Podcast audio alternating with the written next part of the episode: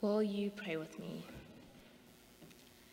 May the words of my mouth and the meditations of all of our hearts be acceptable and pleasing in your sight, O God, our strength and our Redeemer. Amen. In today's text, we encounter Jesus making some of his last farewells, including some of his last words of wisdom. He commands the disciples to love each other the way that God has loved him. And by doing this, the joy that is in him will be in them. He then also calls the disciples his friends, something he hasn't really done before. But he puts a condition to the friendship. He says, You are my friends if you do what I command. I'm someone who tends to cringe from words like command, but it would seem that this command is one that is said in our favor a command to do something that brings joy to us. And the command is to love. But not simply to love, but to love in the way that Jesus says. Jesus says, As God has loved me, so I love you. Love one another as I have loved you. So we are to love as we have been loved. That's the condition to love as we have been loved. So, one way to think about this commandment is that it is perhaps less about loving per se and more about knowing that we are loved. And in knowing that we are loved, we are enabled to love. So our loving almost becomes an outflow, an outcome of knowing we are loved. Jesus also says he calls us our friends because he has made everything that he has heard from God known to us. So Jesus says he is our friend because he has shared himself with us.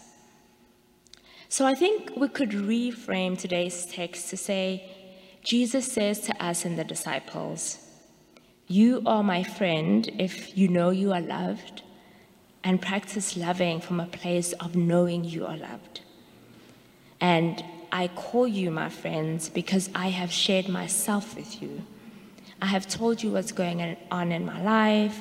I have chosen you to tell this to. And in my sharing my life with you, my secrets and truths, a joy from this intimate connection will remain in you. And this joy will be fulfilling to you. So perhaps the true hard work with loving one another is about knowing that we are loved. And in knowing that we are loved, like Jesus sharing in with us, we can enter into a practice of love, of sharing ourselves and lives with others, of listening to the sharing and stories of others, of fostering connection. So, do we know that we are loved? Can we comprehend and accept that we are loved? Paul says that in fact there is nothing we can do that can separate us from the love of God. There is nothing we can do that can make us more or less lovable.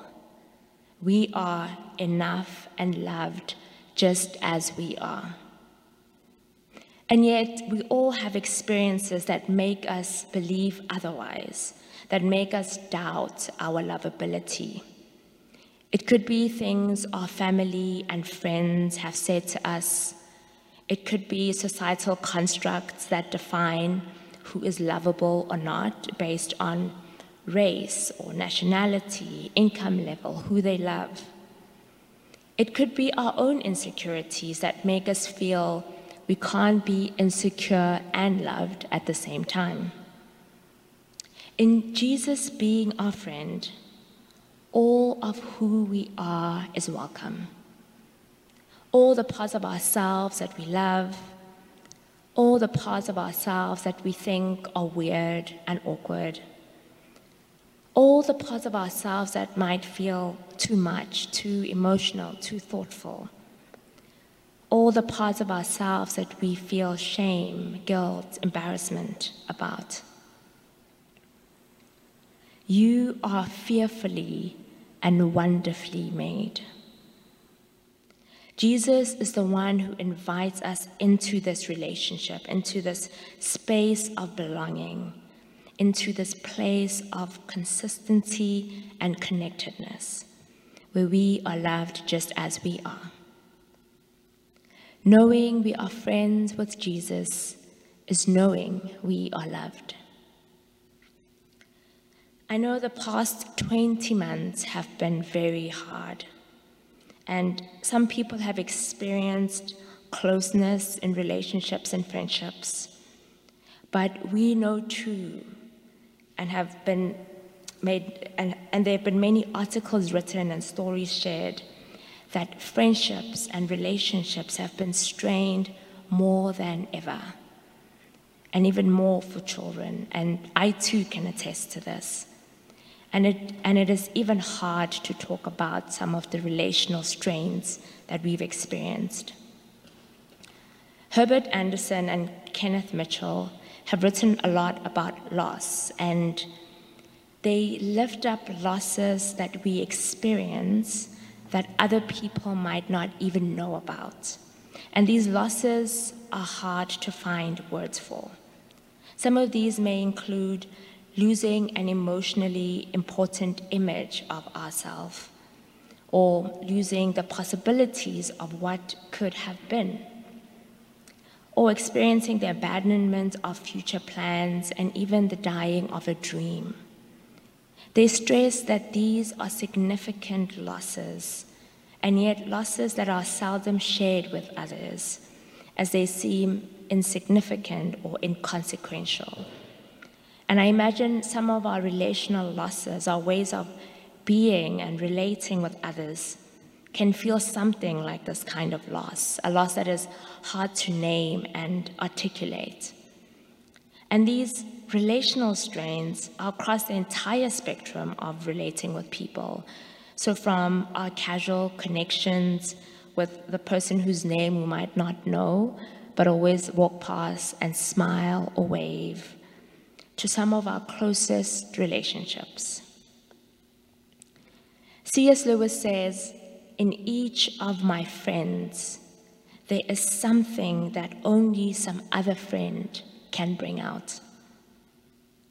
And there's an African proverb that says, Motu ki motu kavatu, which means a person is a person because of other people. People are a big part of how we know, understand, and experience ourselves. Each person we connect and engage with enlivens something in us. And so, some of these relational strains we have can come from things like not being able to return calls or emails, not being able to check in with someone, not knowing how to connect meaningfully in this virtual space. And then not being able to communicate or express what's going on. For example, that you're overwhelmed. And then time lapses and things can feel awkward and uncomfortable.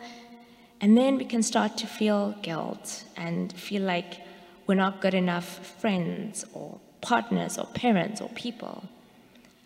And we can do multiple things from feeling this way, whether it's withdrawing or isolating, self sabotaging, whatever it is we do when we don't feel good about ourselves.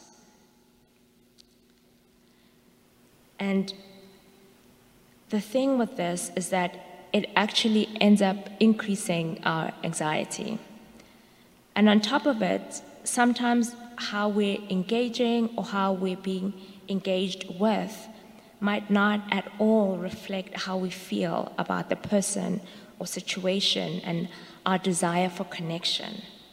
And because we don't get regular feedback, so much is lost in translation. And yet, we are in need of others if we are to feel okay. We need to bear witness to each other's lives. Knowing we are loved and loving is a lifelong practice. It is not a static knowing. James Baldwin says that love takes off the masks that we fear we cannot live without and know we cannot live within. And he goes on to say that love is a state of grace, the tough and universal sense of quest and daring and growth. Practicing love asks of us to be vulnerable, to have agency in our lives, because loving can be very messy. One article said that we need to be open to relearning our friendships and relationships and be patient with ourselves and with others. And there's a psychological term coined by someone called Donald Winnicott, and he introduced this concept of being a good enough mother or parent or caretaker. And I really like this notion of being good enough. It helps us to be more present, especially because we live in a performative, perfection, and production driven culture that puts so much pressure on what relating can and should look like. And this notion of good enough allows us to be open to move from a place of compassion towards ourselves and others, and trust that whatever we are able to offer in a moment is for the most part good enough. So, I don't have the manual or answers to friendship and relationships, but what I do know is that knowing we are loved and knowing that we are enough and that we are good enough friends and partners and aunts and grandparents and colleagues and allies helps to give us the courage to navigate our friendships and relationships and what can feel like the messiness of relating. It helps us to reach out and initiate to send an emoji if that's all we're able to offer in a moment, to express our feelings, to set boundaries, to apologize and try again, to take relational risks, to not take things too personally, to be forgiving towards ourselves and others, to acknowledge our own hardships and our efforts to let go and live in the ebbs and flows of life with compassion towards ourselves and others. Jesus says, I have called you friends. May our knowing of the unconditional love and friendship of God bring us comfort and enliven our hearts with joy. Amen.